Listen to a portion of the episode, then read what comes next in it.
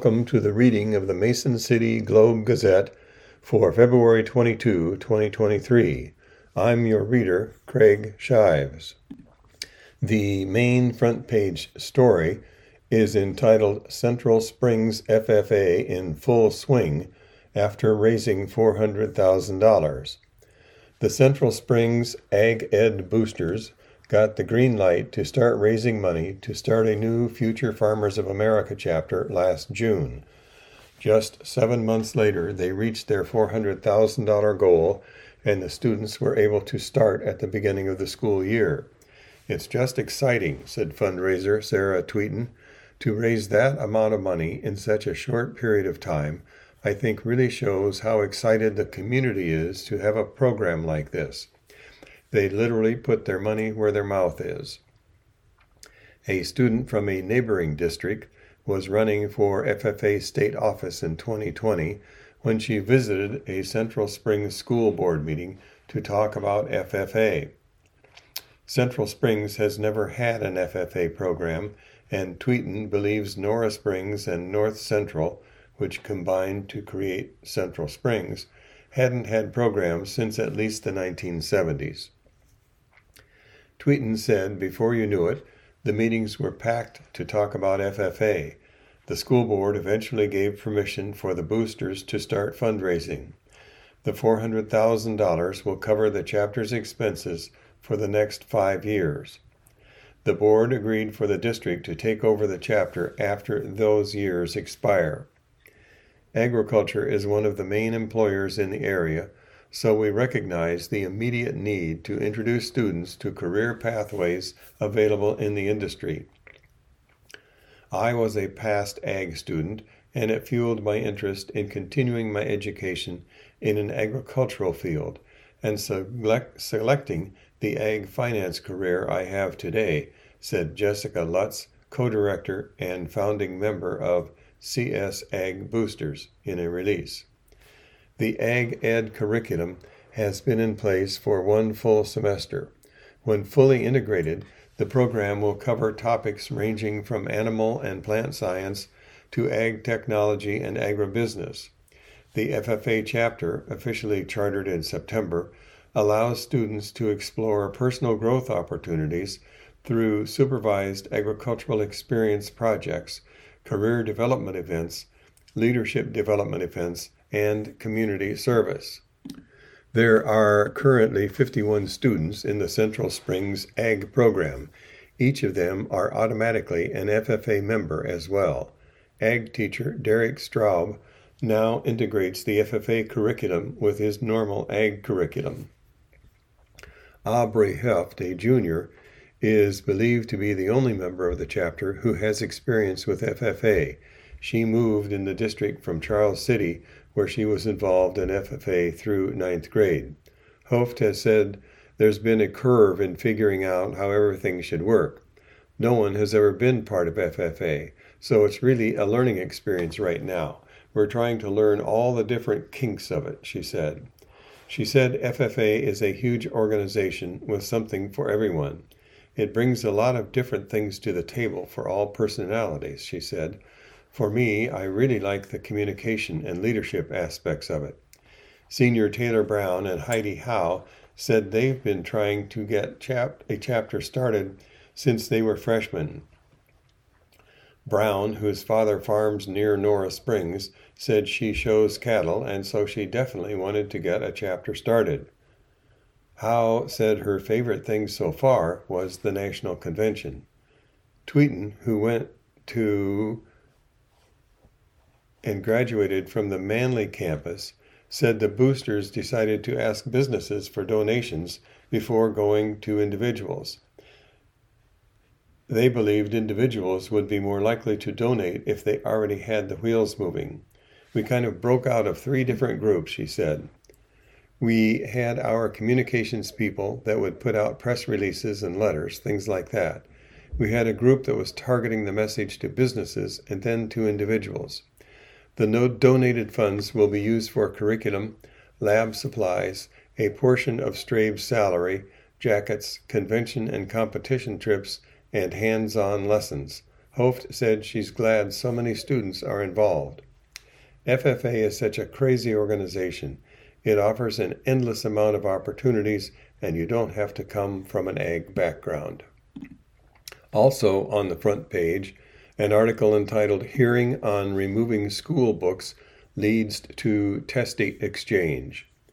A hearing Monday on Iowa School District's processes for reviewing and removing school library books and materials some parents and community members deem obscene devolved into testy exchanges between Democrats and Republicans.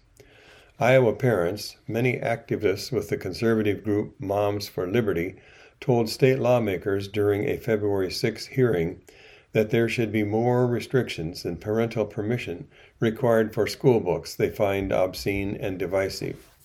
Parents read messages, passages containing profanity, descriptions, and illustrations of sex, sexual abuse, and other content they said were not suitable to be in a school library. Representative Brooke Boden, a Republican from Indianola and chair of the Government Oversight Committee, said parents who had gone through the book review process with their schools were asked to speak before the committee Monday about their experience before hearing later from superintendents and school board presidents from the Carlisle, Carroll, Johnston, Urbandale, Waukee, and West Des Moines districts who deal with the review processes. This is not a subcommittee on a bill legislating whether these books should be in schools, Boden said in a statement to the Gazette. If it was, all members of the public on all sides of the issue would be welcome to come and share their thoughts on the legislation. This is a hearing meant to help us learn more about the book review process. The parents who are in support of these books in schools do not have any experience with the book review process to discuss before the committee. Republican lawmakers questioned school officials about their review processes. The Waukee School District pulled the book Gender Queer off its library shelves after parents complained that the books had exposed their students to inappropriate content. However, a 10 person recommendation committee in Carlisle unanimously recommended keeping the book Genderqueer in the high school library. The committee said the book's content provides a perspective that is relevant to today's teens and has an educational and social, social emotional component for students interested or needing information on the topics in this book. Republican lawmakers, however, questioned the literary and educational value of books like Gender Queer that contain sexually graphic images. Boden asked school officials in Carlisle, which chose not to pull the book from its high school library shelves, whether a student would be allowed to wear a t shirt with images from the book depicting sexual acts. While a student would not be able to wear such a t shirt, School officials said just one passage or set of images is not sufficient for a book to be considered obscene. Under state law, a book must contain obscene material when taken as a whole and lack serious literary, scientific, political, or artistic value. There is also an exception for the use of appropriate material for educational purposes in schools and public libraries. I don't see how a book could be removed using the standards you've discussed here, Representative Steve Holt, a Republican from Denison, said. And so that's the concern I have, and something I think we need to take a hard look at. It seems to me there are probably mountains of books that could have literary value and connect to students without having some of the graphic images like we see in Gender Queer and some of these other books. Representative Sean Bagniewski, a Democrat from Des Moines, remarked there are graphic images in the Bible that, if we put them in comic book form, would not be appropriate on a t shirt.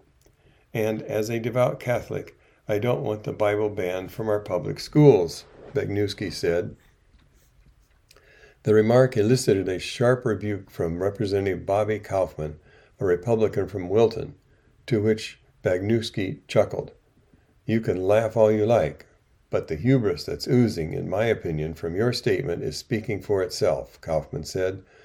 Those of us that are here today are here as concerned parents, and to just make light of that and continue to grin at people that have serious concerns about the materials, I think speaks more about you than this committee. Earlier Monday, several parents and some students and educators spoke against the proposals in a special hearing held by Democrats. Rebecca Schurz, a junior at Carlisle High School, said that Genderqueer provided an honest and open account by the author that has helped students at her school that are questioning their gender identity or want to better understand the fluid world of gender identity and the many different avenues and nuances of identifying as non binary.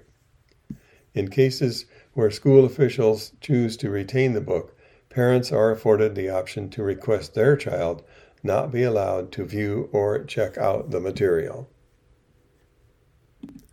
And finally, the third article on the front page is entitled Osage's School Nurse Cares for 1,000 Students While Teaching CNA Class. Christy Aschenbrenner is a school nurse, but she does not hand out lollipops. When a child's knee is mended, the most they can expect are fruits and vegetables. Aschenbrenner has been at Osage Community School District for six years serving as teacher in the CNA program. Before that, she taught in the nursing program at North Iowa Area Community College for 12 years. She became interested in education because of her earliest experience as a nurse, where she saw all of the highs and lows of the profession while working in the intensive care unit at St. Mary's campus in Rochester. She saw life and death. Suffering could not always tell the difference between young and old. With a love of science and healthcare, Aschenbrenner graduated from Allen College in Waterloo in 1999, her mother's alma mater. Her mother was also a nurse, and her father was a high school math instructor. She ended up combining the two professions. I always looked up to her, Aschenbrenner said of her mother. I thought what she did was admirable. Aschenbrenner loved the variety of experiences and possibilities in nursing from staying bedside to the legal system, from school nursing to public health to advanced practice. It never gets boring, she said. For her first three years of college at Northwest Missouri State University, Aschenbrenner was a biology major. I wasn't sure what I was going to do with it, but I always thought about nursing, she said. Then I was in a major car accident. I was in the ER and I thought, I could do it just as good, if not better. The crash involved multiple vehicles, including a semi truck. It was an eye opener in many ways. It was this turn of events that led her to eventually work in Rochester's ICU. Her duties involved the recovery of patients with vital organ transplants. Great staff, great surgeon, she said. That patient population is very interesting because they're so sick. They complete the surgery they get the heart or lung transplant, and then we get to see a whole new life. Patients would often go from terminally ill to a new beginning. You're there at people's worst times, and you can be there at their best times. We might have expected for the patient to pass on, but to talk to the family about it, you still feel it for them. As part of the education committee at St. Mary's, Aschenbrenner did move on. She lived with her family in Osage, commuting to work commuting to work in Rochester, which made 12-hour shifts more difficult, flipping from days to nights. Eventually, she felt it was time to fall in love again with teaching. Enter NIACC. At NIACC, during the academic school year, for two days a week, she worked with patients who graduated from the ICU after cardiac surgery. Aschenbrenner described it as a different world than Rochester, one with a better commute. While teaching college students, she could not assume they knew everything they needed to know. She had to start with the basics of the cardiac cycle, systolic and diastolic. They were still learning basic anatomy and physiology. As the concepts became more complex, the students grew under her guidance. She loved watching students grasp complexity. What she taught could change people's lives. She learned that in Rochester. It's so satisfying as an educator to be part of that process, Aschenbrenner said. She said she enjoyed her role in Mason City, but as her own children began growing older, she needed more time to spend with them. That was when the opportunity to work in Osage presented itself. In some ways, high school students have even more responsibilities and distractions than those in college, according to Aschenbrenner. She sees that in Osage's CNA program, where she teaches two classes, and she appreciates the resources provided to assist future nurses as they navigate class and extracurricular activities. Aschenbrenner starts her mornings at Lincoln Elementary School. She is the only RN serving the district, and she turns her attention to those who need her attention at the moment. A health associate helps as well. They have almost 1,000 students to care for. On the wall behind her in the middle school office are jars of bandages and gauze. That day, a student stops during lunchtime to ask for a Tylenol. Aschenbrenner taps a pill onto the lid and hands it to him before he goes on his way. Interacting with high schoolers is much different than caring for younger students. It is fun, Aschenbrenner said, of children who show her their sore fingers and skinned knees. They're excited to see you in the hallway, and they want to tell you about their day. Unfortunately, she does not hand out lollipops. We try to stay away from sugar and candy and sugary drinks, Aschenbrenner said. There are no lollipops, but I'd be more than happy to share fruits and vegetables. Aschenbrenner said the school is fortunate its population does not have more health needs. She praises administration for preparing for the worst. The most common ailments are asthma and allergies, and there are EpiPens on hand. We're always prepared, Aschenbrenner said. On to page two and local news. A Mason City man was sentenced to 10 years in prison for burglary in Cerro Gordo, Cerro Gordo District Court on Monday. According to court records, 28 year old Ryan Daniel Snyder was sentenced after pleading guilty to second degree burglary, a Class C felony, last month. Snyder was originally charged with first degree burglary and faced up to 25 years in jail before the plea agreement lessened the charge. The original affidavit states Snyder was discovered inside a residence in the 600 block of 3rd Place Southeast by the owner around 6:30 a.m. October 10 when she returned home. Snyder allegedly assaulted the woman by grabbing her by the throat and squeezing before fleeing the scene. A temporary no contact order was put into place between Snyder and the woman at that time. It is not clear if Snyder knew the victim. Snyder was convicted of felony domestic assault in 2015. From Decorah, students make the Luther College Dean's List. Three residents of Mason City, Iowa have been named to the 2022 Fall Semester Dean's List at Luther College. Britta Elsburn, a junior, Nathan Elsburn, a senior, Anna Floden, a first year student. According to a press release, Luther College's Fall 2022 Dean's List includes 652 students, 134 first years, 124 sophomores, 170 juniors, and 224 seniors. To be named to the Dean's List, a student must earn a semester grade point average of 3.5 or better on a 4.0 scale and must complete at least 12 hours credit with 10 hours of conventional grades A, B, C, or D. Senator Joni Ernst met with Iowa National Guard soldiers Ethan Burkhalter of Creston and Colby Beek of Charles City at Al Dhafra Air Base in the United Arab Emirates on Tuesday. According to a press release, Ernst, a combat veteran and member of the Senate Armed Services Committee, thanked the Guard members for their service to our state and nation. In national and world news, an article entitled Russian Leader Suspends Pact. Russian President Vladimir Putin suspended Moscow's participation in the last remaining nuclear arms control pact with the United States announcing the move Tuesday in a bitter speech in which he made clear he would not change his strategy in the war in Ukraine.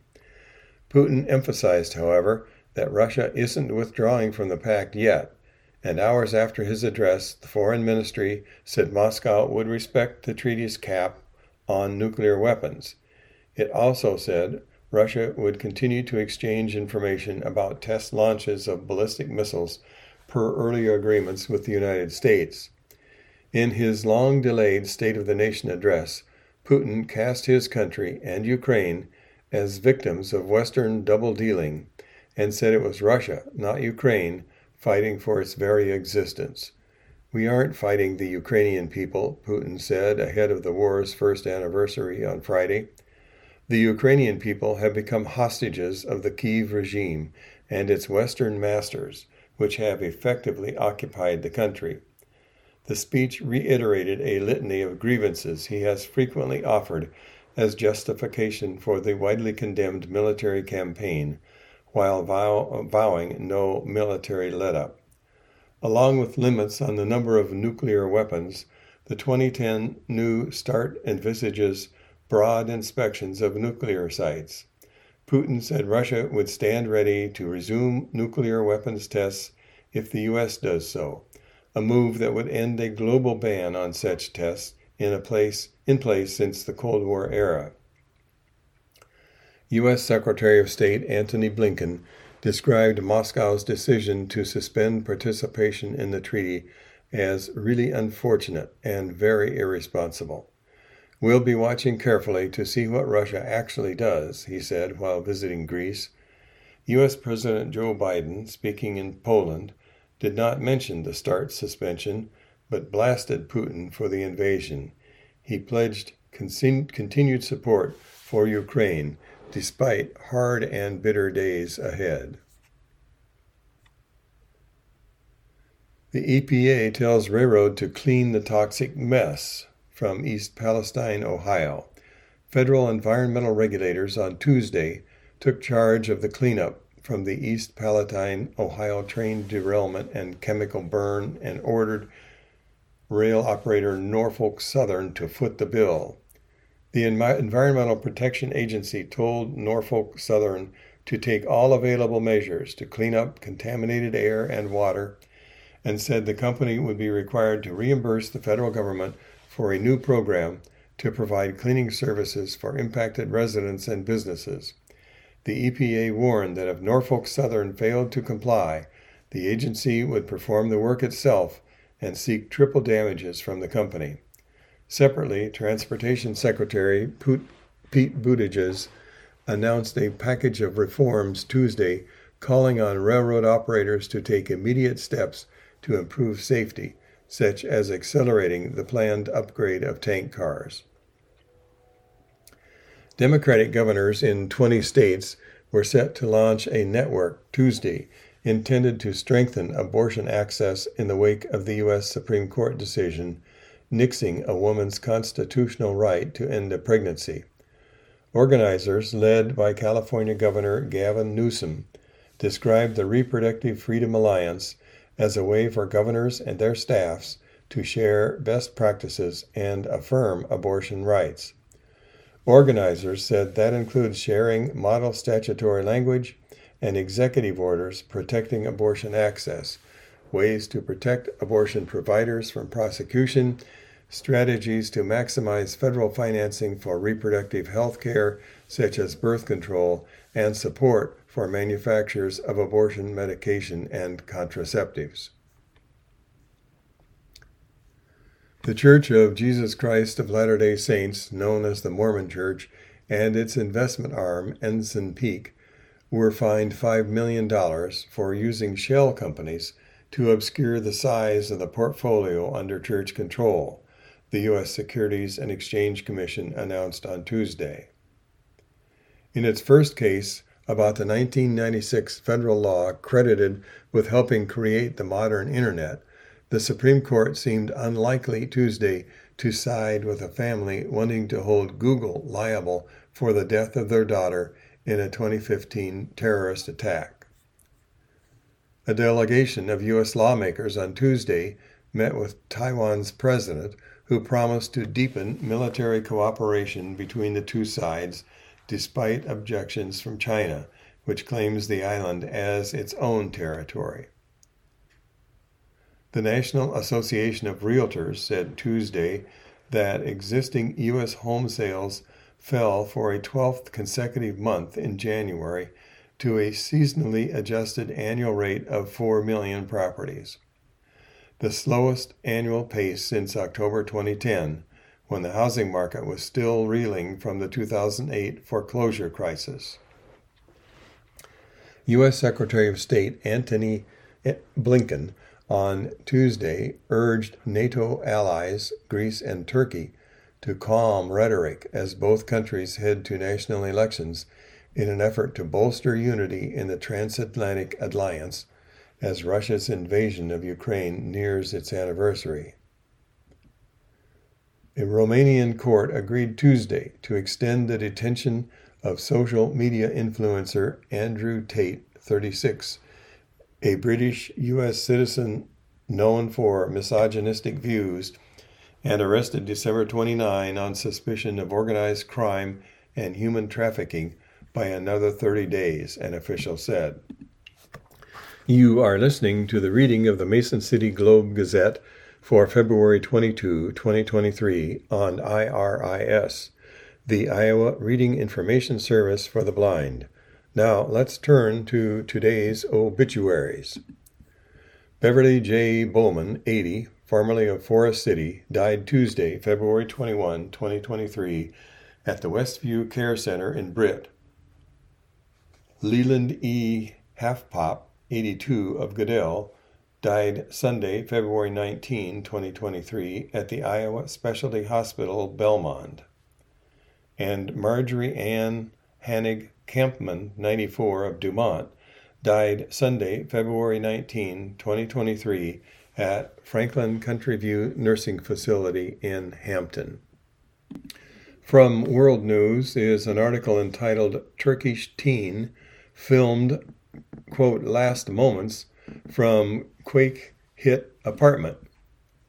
From Turkey, a 17 year old high school student has captured Turkish hearts after he filmed a farewell message to his loved ones as he was trapped under the rubble of his home during last week's earthquake. Taha Erdem and his family were fast asleep when a 7.8 magnitude quake hit their hometown of Adiyaman in the early hours of February 6.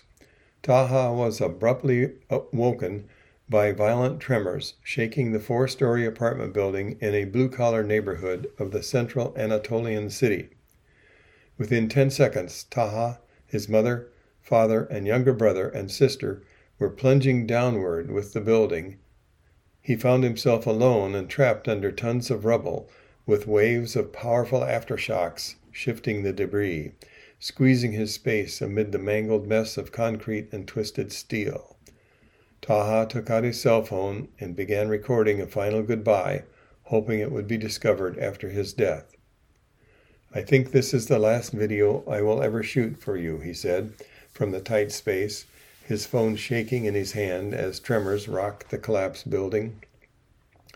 Showing remarkable resilience and bravery for a teenager, believing he was speaking his last words, he also lists his injuries and speaks of his regrets and the things he hopes to do if he emerges alive.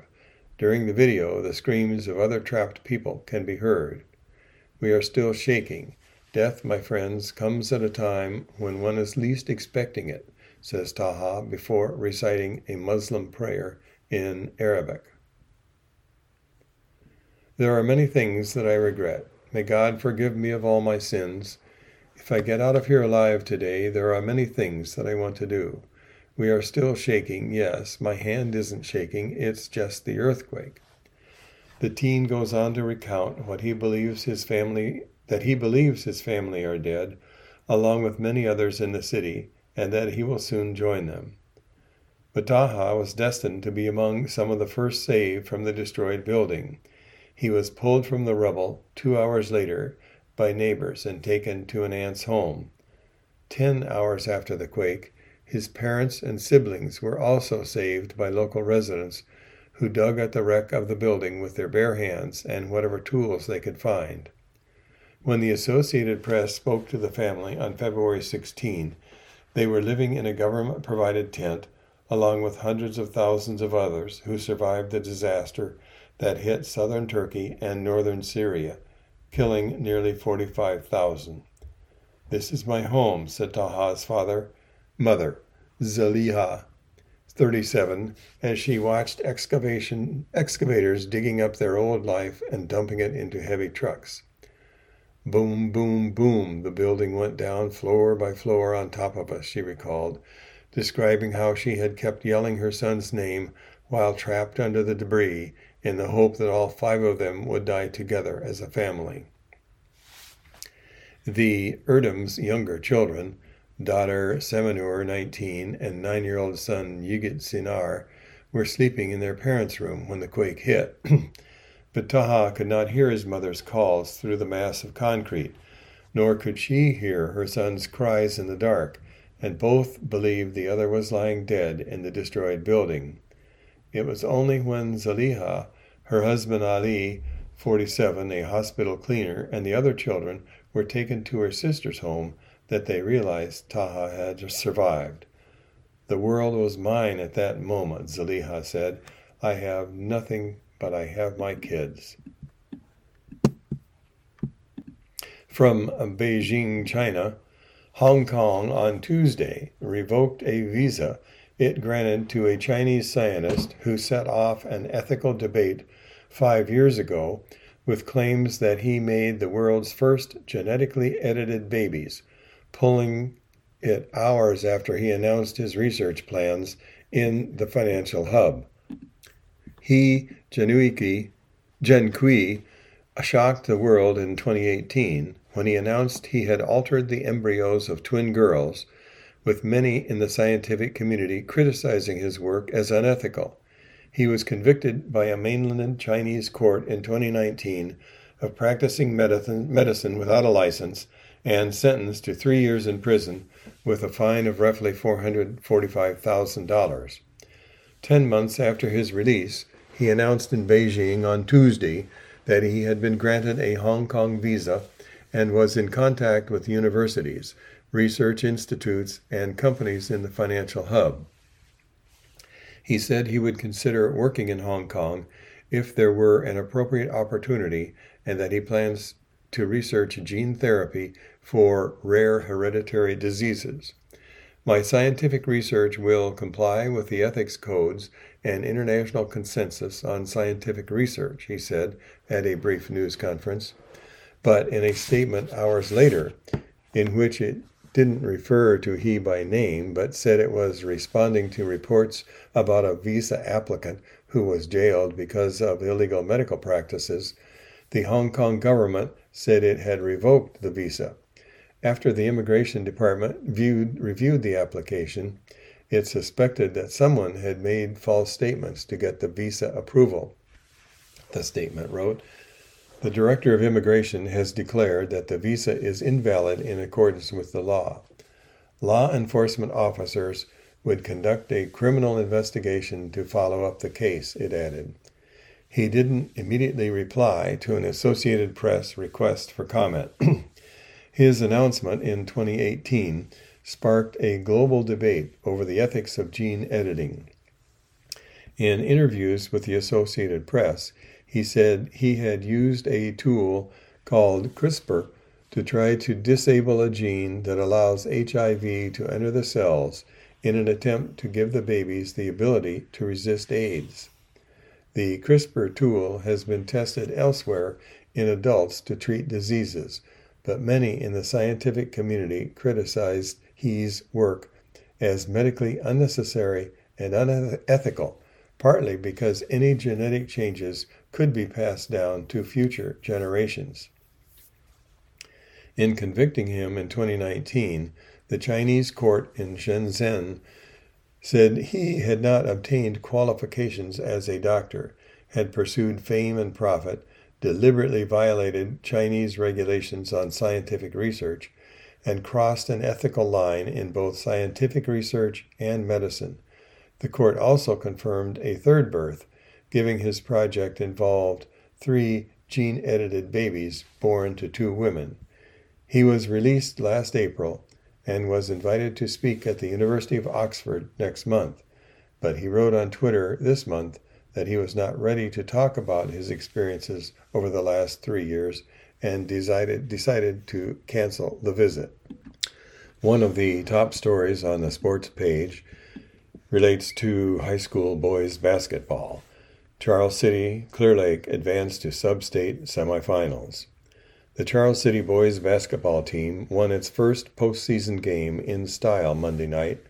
The Comets, 16 and 5 overall, 9 and 1 in the conference, breezed past the Independence Mustangs, who are 8 and 14, 4 and 10 in the conference, by nearly 40 points at home. Charles City picked up a 71 33 victory with stout play on the defensive end of the floor. The Comets held the Mustangs to single digit scoring totals in the second, third, and fourth quarters. Charles City outscored Independence 45 15 in the second and third periods combined. The Mustangs mustered 23 points in the final three quarters of the game. Junior guard Cam Mestas led the charge for Charles City on offense, racking up 23 points without a single made three pointer. Forward Keenan Wiley and guard Brennan Schmidt also scored in double figures, dropping 14 and 12 points respectively. Charles City will play Mount Vernon, 15 and 7 overall, 9 5 in the conference, in a Class 3A sub-state semifinal at home on Thursday night. Tip-off is scheduled for 7 p.m. Clear Lake 67, Hampton Dumont Cal 35. The Lions started their postseason run with a bang. Clear Lake bashed HDC at home, claiming a 32 point victory. The Lions jumped out to a 24 8 lead in the first quarter and never looked back. After it gained a 16 point advantage in the opening frame, Clear Lake outscored HDC by at least five points in each of the remaining three quarters. The Lions' offense was balanced against the Bulldogs. Clear Lake had four players score in double figures, and none of them eclipsed the 15 point mark. Sophomores Titan Schmidt and Thomas Meyer, senior Trevon Luyoba, and junior Dylan Litzel dropped 12, dropped 13, 12, 11, and 10, respectively. The Lions, 21 1 overall and 13 1 in the conference, have now won 13 games in a row. They'll take on the Ballard Bombers, who are 10 and 12 overall, 8 and 8 in the conference, in a 3A sub-state semifinal at home on Thursday at 7 p.m. HDC finished the season with 715 overall and 410 in the North Central Conference records. The Bulldogs placed sixth in the NCC this season. Southeast Polk 64, Mason City 58. The Riverhawks season is over. Mason City 6 and 14 overall, 2 and 6 in the conference, fell to Southeast Polk 8 and 14 overall, 3 and 13 in a Class 4A quarterfinal game on the road Monday evening. Mason City trailed by 2 points at halftime. Then in the third quarter, the Rams threw a punch that the Riverhawks couldn't recover from. The Southeast Polk outscored Mason City 28 12 in the frame. The Riverhawks tried to claw back into the game in the fourth quarter. Mason City outplayed Southeast Polk 24 12 in the final frame of the game. The Riverhawks' counterpunch, however, wasn't enough to stave off elimination. I have to give a big congratulations to Southeast Polk, who played a great game, Mason City head coach Nick Trask wrote in an email to the Globe Gazette. I am super proud of my boys, and I know the city of Mason City should be very proud of their boys' basketball players and how they played the game and fought every second. The Riverhawks' leading scorers were seniors Davion Maxwell and Kale Hobart. Maxwell and Hobart dropped 20 and 12 points respectively. They were the only Riverhawks to score in double figures. Tonight, Davion Maxwell played so well in all aspects of the game, Trask wrote. He led us in scoring, but also was, was rebounding and getting key steals. Senior guard Tate Millsap made some big shots for us. Kale Hobart was a great leader for us and had some tough takes at the hoop. It just really was an all around great team effort. This is a special team with a lot of seniors, and they will all be greatly missed and their impact on all athletes at MCHS. Mason City finished the season in fifth in the six team Iowa Alliance Conference North Division standings. The Riverhawks finished ahead of the Fort Dodge Dodgers, 1 and 20, 0 and 8 in the conference. Mason City trailed the likes of third place Marshalltown, 12 and 10 overall, 4 and 4 in the conference. Southeast Polk will take on Des Moines Roosevelt, who is 13 and 9 overall, 4 and 4 in the conference, in a sub-state final game on Friday at 7 p.m.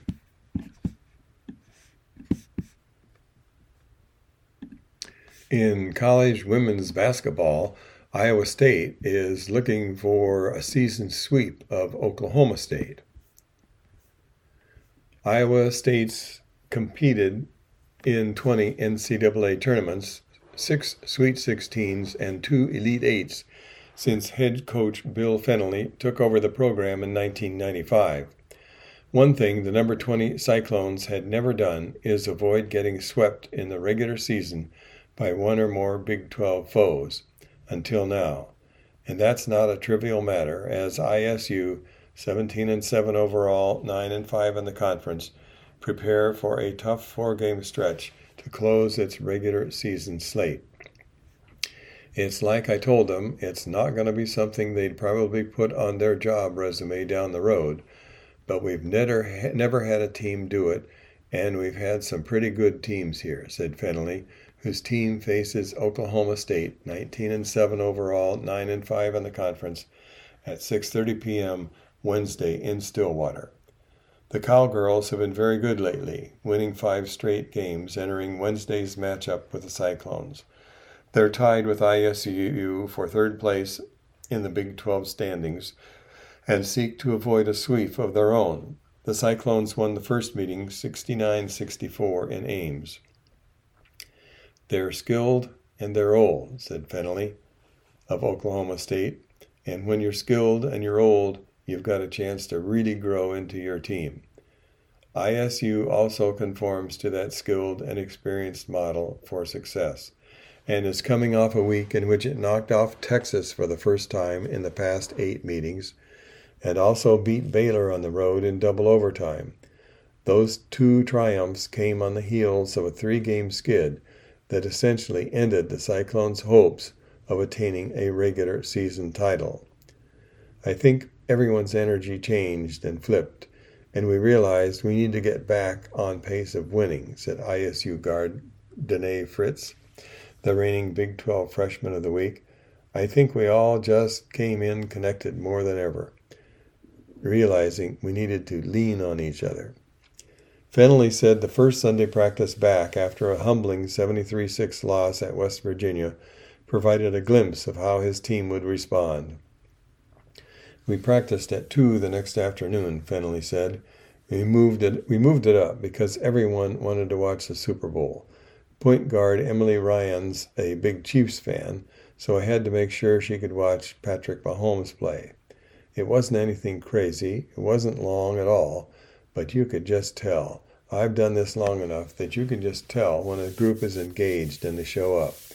They weren't feeling sorry for themselves. It was like, hey, you got to do what you got to do, and they did it. The tougher task hinges on keeping up.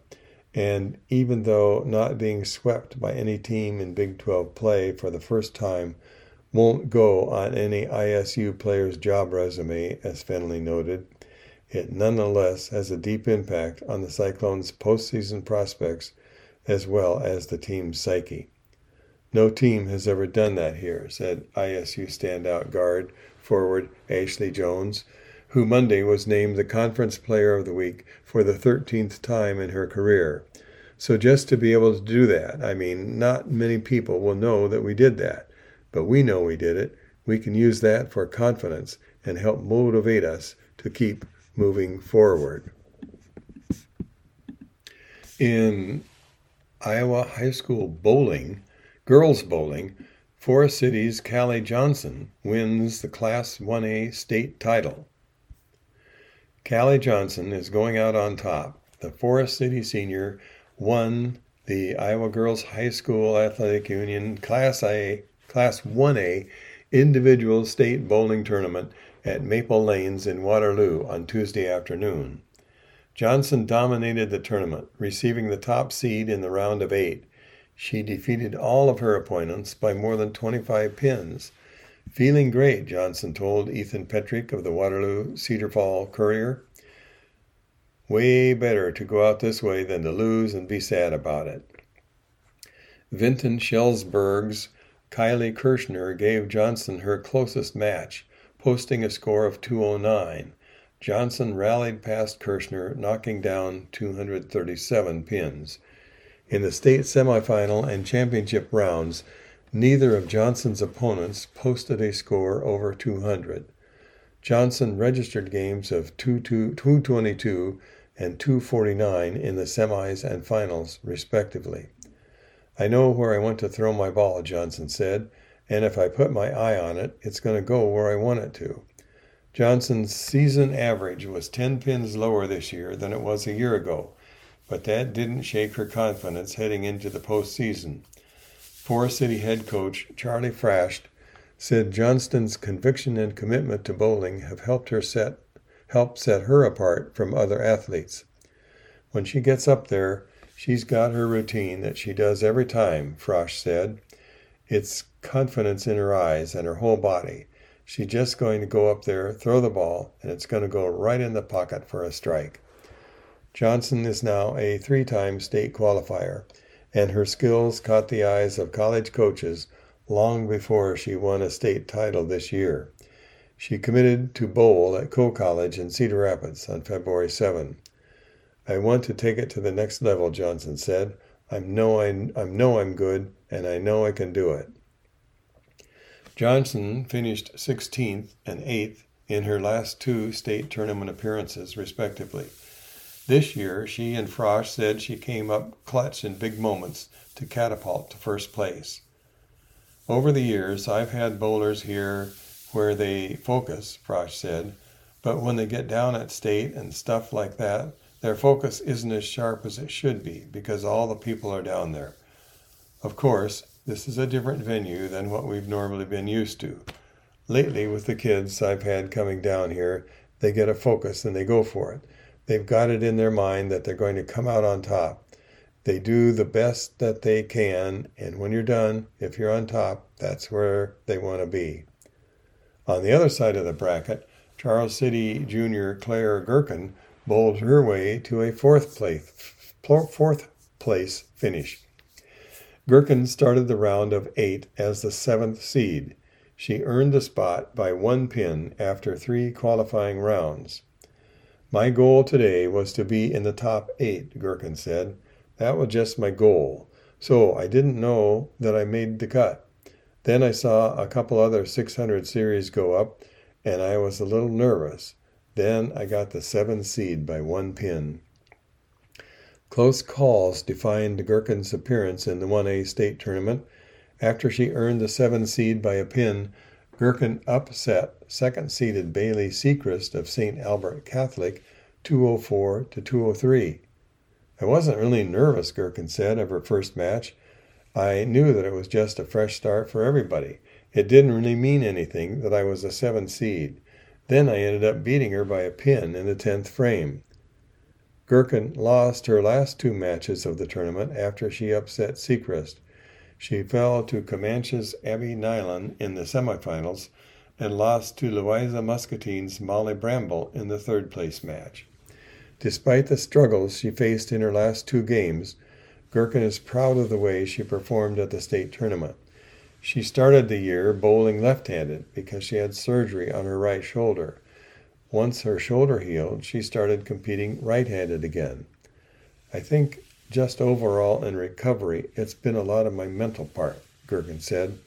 I had to sit out the whole volleyball season, and it's been hard to watch, but it's really improved my mental game and appreciation for all of it, and just being a good sport, good teammate, all of it.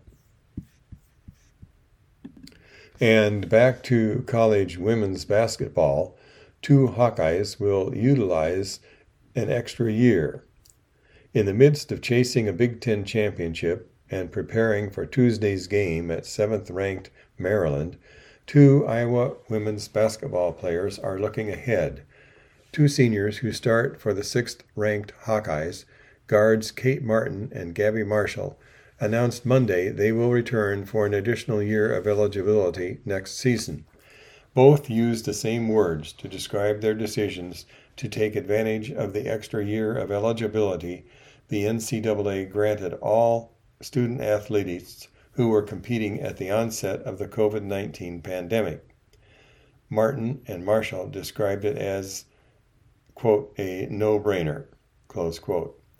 For Martin, the opportunity to play as a sixth year senior provides her with a chance to complete her master's degree and complete college debt free. For Marshall, a fifth season on the court with the Hawkeyes simply made sense. Why not enjoy college as long as you can, Marshall said. To be part of a special team and to get the chance to continue to be on the court with my friends, it was an easy decision. It was a no brainer. Marshall said she reached her decision prior to the start of Iowa's 22 5 season, while Martin arrived at the same conclusion in January.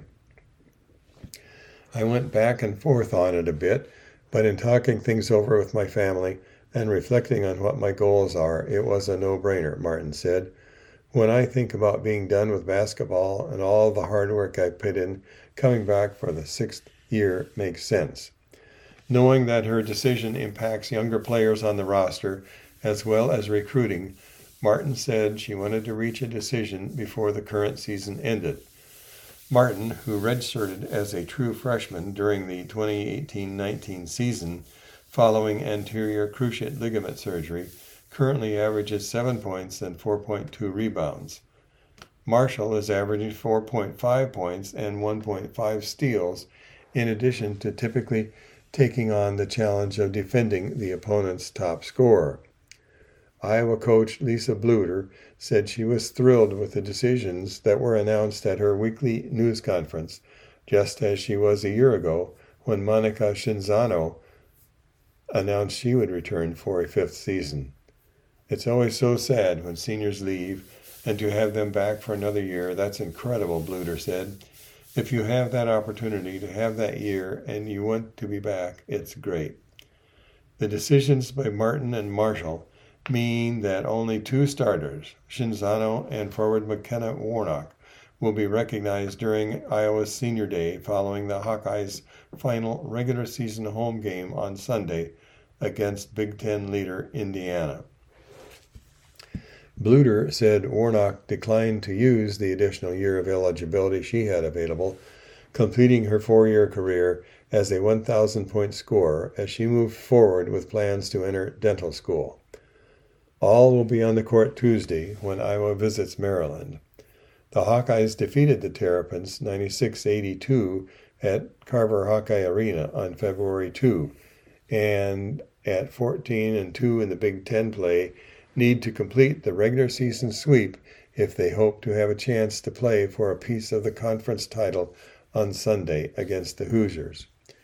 We did a pretty good job against their press in the first game, and we will need to do the same, Bluder said. It's a big week for us, and it starts with Maryland. And that does it for today's reading of the Mason City Globe Gazette for February 22, 2023. I'm your reader, Craig Shives. You can access a recording of today's reading on our website, iowaradioreading.org, anytime. Thanks for listening.